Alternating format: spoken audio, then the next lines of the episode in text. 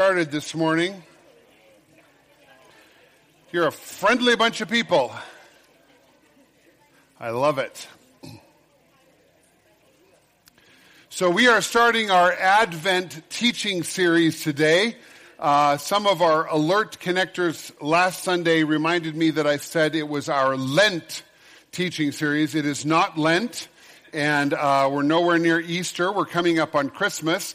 And so, those of you that uh, follow a more traditional church calendar. This is the first Sunday of the Advent season, and we're starting a new series today. And we're asking the question what do you do when your whole world changes? And each week of this message series, we're going to be looking at different characters from the Christmas story, and we're going to see how they reacted when their whole world changed. So, we're going to be talking about baby Jesus, obviously, but we're also going to look at the character of the innkeeper who turned Joseph and Mary away. We're going to be looking at King Herod. And today we're going to be looking at Joseph and Mary. And we're going to be talking about how an unexpected pregnancy changed their whole world. And so today I'm calling this message an unexpected crisis. An unexpected crisis. And I think probably many of us can relate to the experience of Joseph and of Mary because most of us have faced at some point or another in our lives an unexpected crisis. Maybe for you today, you are currently facing an unexpected crisis. And I've just been thinking about different things that maybe some of us may be facing that would be any, in, some way similar to what Joseph and Mary faced. Maybe you uh, are asking yourself the question, what do I do? When that early pregnancy test stick, that little white stick, isn't at all what I was hoping for when I took that test. Or what do you do when your spouse comes home some evening and says, I'm sorry, but there's somebody else in my life? Or what do you do when the doctor comes into the room and tells you that the diagnosis is bad? In fact, it's really bad. What do you do when your whole world changes? And, and, here's the deal these scenarios that I've just painted for you today aren't fairy tales. In fact, for anybody who's ever lived through that kind of crisis, you know that it's actually a nightmare. And I want you to know today that the Christmas story isn't a fairy tale either. In fact, I think what you're going to see today as we unpack this story of Joseph and Mary, uh, I think if you can put yourself in their shoes, you'd probably agree with me, their situation was a nightmare as well. It, it was an unexpected crisis. But what we're going to see today is that Joseph and Mary each made a very difficult decision. Each one of them chose to trust God in their crisis. And what I want you to remember today when you walk out of here is this.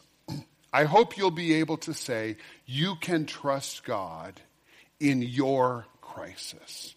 Whatever your crisis is, I hope that today when you leave this place, you'll be able to say, I can trust God in my crisis.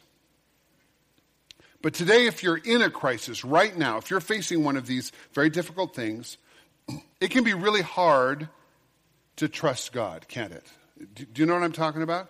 Sometimes crisis can shake your faith to the core. And if we're going to be really honest with each other, the reality is that crisis may have rocked your, your faith in God. And it's a natural question that every one of us can ask. If there's a God up there somewhere, why would he let this happen to me?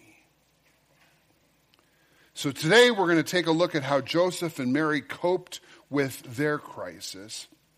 But just before we jump into the Bible story, I want to give you a little background information on marriage in first century Judaism. And, and let me just in, let you in on, on how this message has come to be today.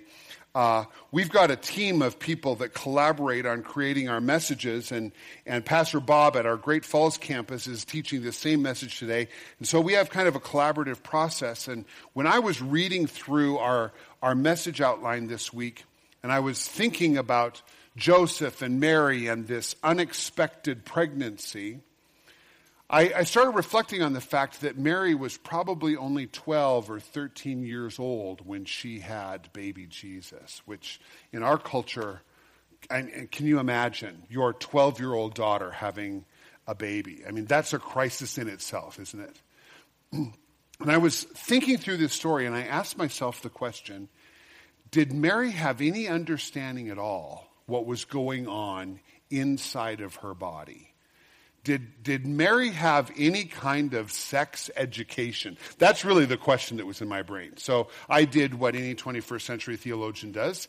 Um, I Googled it. So um, I want to share with you a little bit of uh, uh, background information that was new to me uh, that, that I think is fascinating and sheds a lot of light onto the crisis that Joseph and Mary found themselves in. It has all to do with the three stages of Jewish marriage. So if you're taking notes this morning, you'll want to jot these things down, and it's coming up on the screens.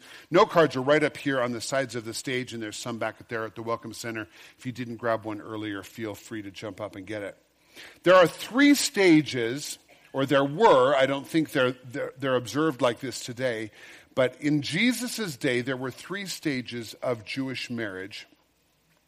And uh, the first stage was when the couple signed a contract. They became betrothed. And so, what would happen when a, when a couple entered into the contract of marriage? Actually, a lot of times the contract would be between the parents of the children. Because many times uh, in, in Jewish culture, marriages were arranged between the families and the, the girl and the boy. Sometimes they didn't even know each other. Uh, I think a lot of times they would become agreeable, but it was often an arranged marriage. But it always involved a contract. And so it was literally a marriage contract. In, in our culture today, usually the, the marriage license is the last thing that's done. You know, a, a, couple dates and then they're engaged and then they have a ceremony and reception and kind of as an afterthought, they sign the marriage license. In fact, some of the weddings that I've done, everybody forgets the marriage license. It's just that unimportant. But in Jewish culture, this was where it all started. The marriage contract was signed first. And, and what it says in our notes is that the couple at that point becomes betrothed, which is different than being engaged, because being betrothed was a contractual thing that was considered a legal marriage.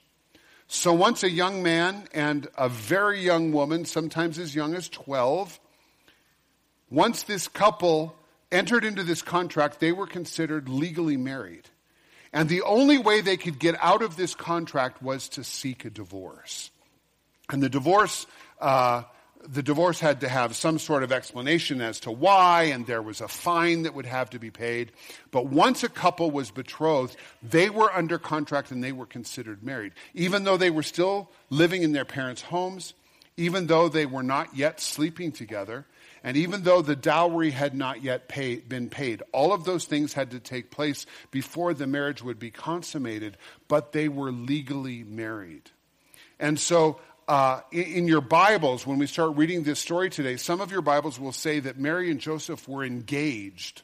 But that's actually a very poor translation of the Greek words that are used in the scriptures because they were betrothed they were under contract and they were legally married, even though there had not yet been a sexual union between the two of them.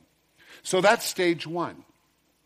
And then stage two is the next very important stage in Jewish culture, and this is the consummation. This is the consummation. And the kupa is produced. Now, if you don't have any, any Jewish friends or Jewish family, this word kupa might be a new word to you. It looks like it's pronounced chupa, but it's actually kupa. In fact, why don't you say that with me? Kupa. All right, very good. Now you speak Yiddish. Um, but this is the second stage of Jewish marriage. And, and what would happen is once the groom had paid the full dowry, it could be money or it could be livestock, any number of things. Once the dowry had been paid to the bride's father, a great celebration would take place, and the bridal party would make a procession through town, and they would make their way to the bridal chamber where the marriage would be consummated. And according to some of the research that I've done, uh, part of this consummation, it was very, very important to couples because in Jewish culture, it was non negotiable for a bride to be a virgin. And so, in preparing the, the bridal bed, they would lay down a white piece of cloth on the sheets, and that's where the couple would consummate the marriage. And there would be evidence at the end of that consummation that the bride was indeed a virgin. And that little piece of cloth was called a kupa. Now, my fact checkers in first service came to me and said, Pastor Russ, that's not what a kupa is. And you might be wondering about this too. In modern, techno- in modern terminology, the kupa is the tent under which a Jewish bride and groom are married. And you've seen the pictures, or maybe you've been to a Jewish ceremony, and the kupa is that big tent that's over the, the couple. And there's some conflict on Google you know, what, whatever. I'm not worried about it. It's not that important to the thrust of our message. The, the, what I want you to understand is that it was non negotiable for a Jewish girl to be a virgin. And if she, if she was found to not be a virgin, then the groom could divorce her, he could shame her. There would be terrible, terrible punishment for a bride that came to her bridal bed and she was not a virgin. This was a very, very important part of the Jewish marriage process. And then after that, the third stage was the celebration. And right after the couple emerged from their from their wedding chambers, there would be food and dancing and music and celebration, and, and, and, and this would bring everything to a finality, and the couple was considered completely, completely married. And so, this is the context into which uh, Joseph and Mary were born. And they were betrothed to one another. Their parents had probably arranged for them to be husband and wife. And when the story opens up in Matthew chapter 1, this is where we find them in stage one of their marriage. They were betrothed, they were under contract. And so we're going to pick up in Matthew chapter 1. We're going to read the story starting at verse 18. If you've got your Bibles with, with you, I encourage you to follow along with me. And uh, it'll be up on the screen as well. So here's what we read. Now, the birth of Jesus Christ took place in this way. When his mother Mary had been betrothed to Joseph, before they came together, and you understand what they're talking about there, before they came together, she was found to be with child from the Holy Spirit. And her husband Joseph, being a just man and unwilling to put her to shame, resolved to divorce her quietly. Now, there's a whole lot of stuff in these two verses, and I just want to unpack this for us this morning. It says that before they consummated their marriage, Mary was found to be pregnant, and it says here that the child was from the Holy Spirit. But evidently, at this point, Joseph didn't understand that the baby was from the Holy Spirit. He just knew that his bride was not a virgin, or evidently so, because she was obviously pregnant. And so Joseph had a crisis. And I think that his crisis was this he suspected that his spouse was cheating. And so he had a couple of choices. Cheating spouse in Jewish culture means uh, I, I got to get a divorce. That, that's really the bottom line. And according to Jewish law, Joseph had a couple of choices. The first choice was this he could divorce Mary for adultery. And I've got a chart here on this middle screen that you can see here that kind of outlines his choices for us. If he, if he were to, to divorce Mary for adultery, her reputation would be harmed. In fact, she would be shamed. Her, her reputation wouldn't just be harmed, it would be destroyed. But the dowry that Joseph would have paid to her father would be returned to him. And because Mary was at fault, he would not have to pay the fine to the temple. It was a 50 shekel fine. But if he divorced Mary and didn't list the reason, just divorced her for no cause, then his own reputation would be harmed because he would be breaking a legal contract. But by doing that, the dowry would be surrendered to Mary's family. All of that money, livestock, whatever that he paid would be gone, and he would have to pay the 50 shekel fine. So it was to Joseph's advantage to choose choice number one and divorce Mary for adultery. But what the Bible tells us that her, her husband Joseph, being a just man and unwilling to put her to shame, resolved to divorce her quietly. He wasn't going to make a big scandal. And here's what I see about Joseph this is a good man. This is a really good man. And I kind of think that Joseph had probably already given his heart to Mary. He loved this woman. And he was probably grieved, but he wasn't going to shame her. He was actually going to lose a whole lot of money by divorcing her and just saying, No cause, I just want out. But then Joseph's plan is interrupted. Let's keep reading the story. Pick up at verse 20. It says, As he considered these things, behold, an angel of the Lord appeared to him in a dream, saying, Joseph, son of David, do not fear to take Mary as your wife. For that which is conceived in her is from the Holy Spirit, and she will bear a son, and you shall call his name Jesus, for he will save his people from their sins.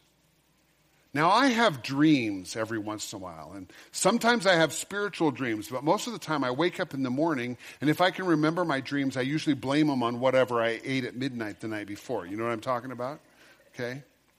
And, and let's be real here. This angel came to Joseph in a dream, and this is a pretty bizarre message in the dream. And I think that if I had been in Joseph's shoes, I would have woken up the next morning and said, you know what? That pizza that I ate last night probably had been in the refrigerator too long because I had this really weird dream.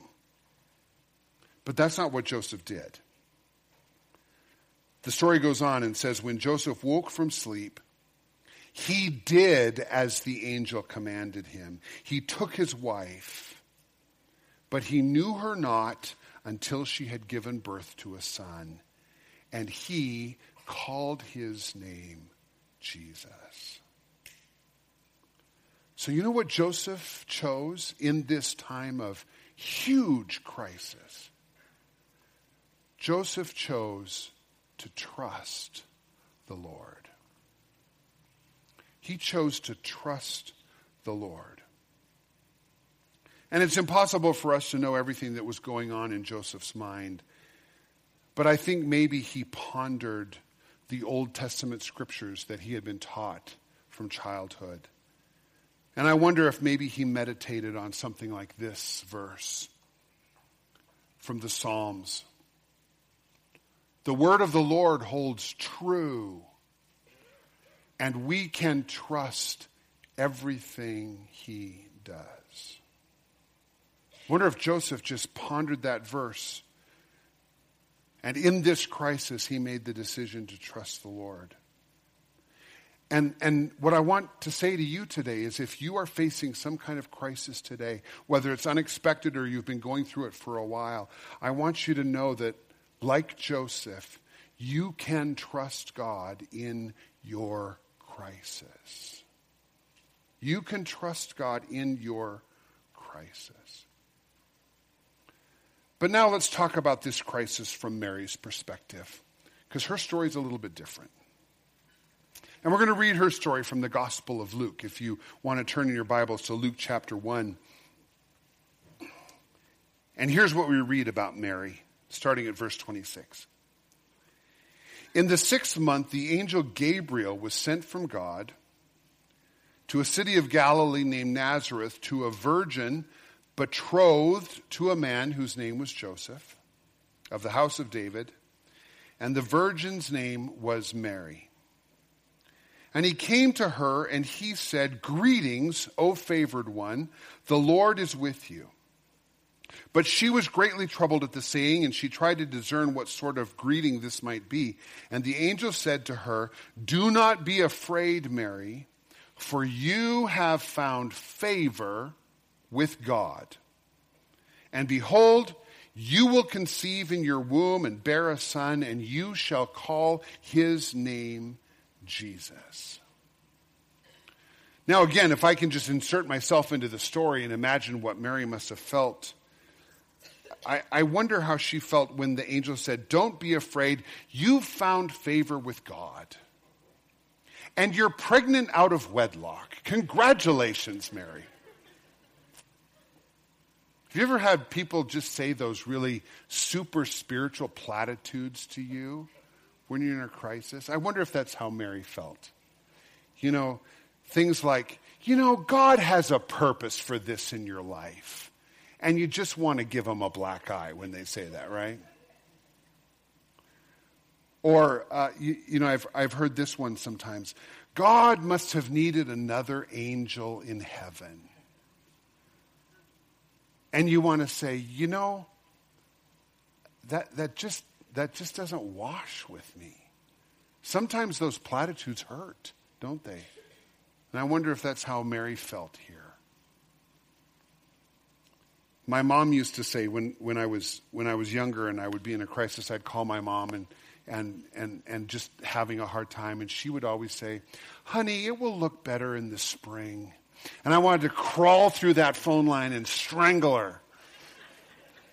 Especially if it was like June and spring was 11 months away, right? But the reality was, Mary was in a crisis, right? Mary is in a crisis, and her crisis was an unplanned pregnancy. And I know that some of you know exactly how that feels. You've been there. But just imagine, even if you've never been in this situation, put yourself in Mary's shoes. You're way too young to have a baby. Girls this young died in childbirth in those days. It's not your husband's child. You're going to be shunned by your whole family. I mean, think about what must have been going through her mind. What would you have done? What would you have said to the angel who said, Congratulations, you found favor with God? What would you have said? What would you have done? Well, Mary's response to this crisis has become a model for women all over the world. Here's what she said She said, Behold, I am the servant of the Lord. Let it be to me according to your world, according to your word. What an extraordinary response to this outrageous crisis. Just like Joseph, Mary's choice was to trust the Lord. Mary trusted the Lord. And maybe Mary had learned in her very short life to live her life according to the promises of the Old Testament. Maybe she thought about a verse like this one from the book of Proverbs that says, Trust in the Lord with all your heart. Do not depend on your own understanding. Seek his will in all you do, and he will show you which path to take. Maybe that was going through Mary's mind, and she was able to make the choice to really, really trust the Lord. And again, today, I want to encourage you if you're in crisis today, you can trust the Lord in your crisis.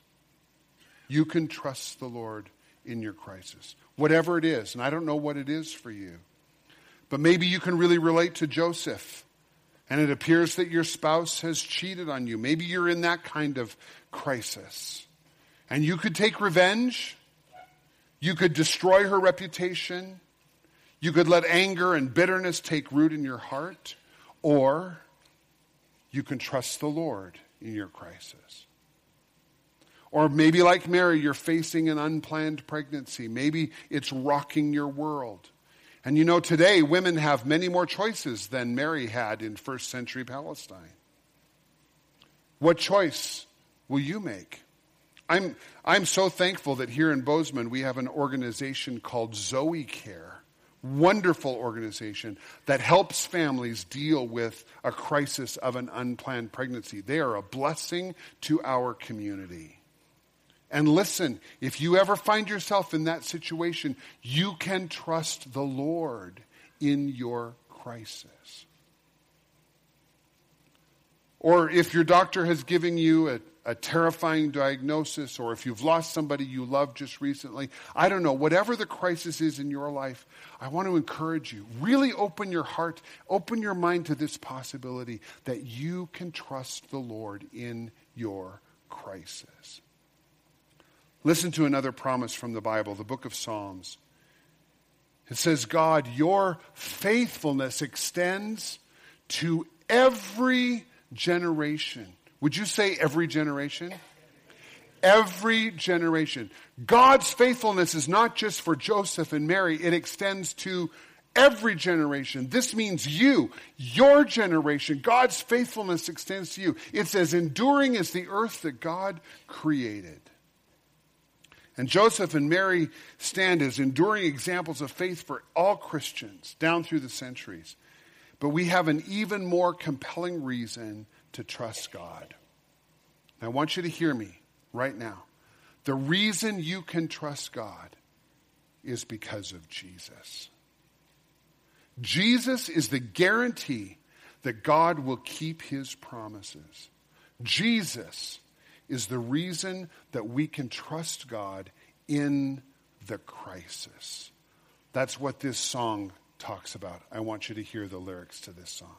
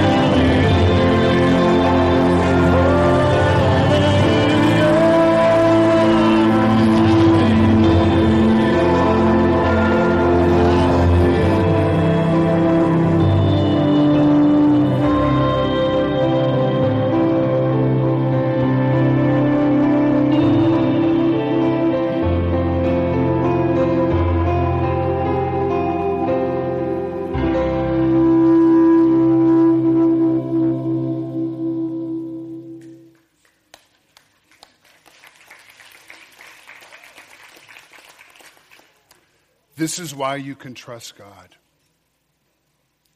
It's because of the last verse of that song. God kept his promise about everything to do with Jesus. God promised Mary that this baby would be born to save his people from their sins. And God kept his promise. Centuries before, there had been prophecies. God had told his people, I will send a Messiah. And the Messiah will come and save my people from their sins. And Jesus came. And Jesus died. And he paid the price for salvation for you and for me and for every person who's ever put their faith in Jesus. Just like God promised. And Jesus promised that after three days in the tomb, he would rise again. And three days later, he was found alive. The stone was rolled away. There wasn't a body in the tomb. God kept his promise. And the reason I can trust God in my crisis, the reason you can trust God in yours, is because God has guaranteed with his son Jesus that he always keeps his promises. And whatever it is that you're facing today, friends, you can trust Him because God is always faithful and He won't let you down. He won't let you down. Can we pray together? Would you put your things aside? In fact, let's just stand up together if you don't mind. Let's stand.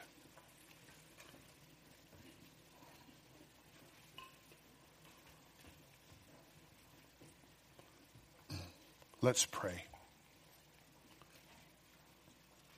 Father God, thank you for loving the world so much that you gave your only Son so that whoever believes in him would not perish but would have eternal life. Thank you, Father, for loving us so much. And thank you, Father, that you not only promised a Savior, but you sent a Savior. Thank you, Jesus, that you didn't just promise that you would rise from the dead, but you really rose from the dead. Thank you, God, that when you promise that you will be faithful, that you won't let us go, that you won't forget us, that you won't let us uh, suffer more than we can bear, that we won't be tempted beyond the, what we can bear. Lord, thank you that all of these promises are things that we can count on. You are faithful. And today, Lord, for each one of us that are struggling and, and pondering this crisis and the faith uh, that we question at these times, Jesus, come and be near to us today. And help us to connect to you again and to trust in you completely. Thank you, Jesus. Thank you, Jesus.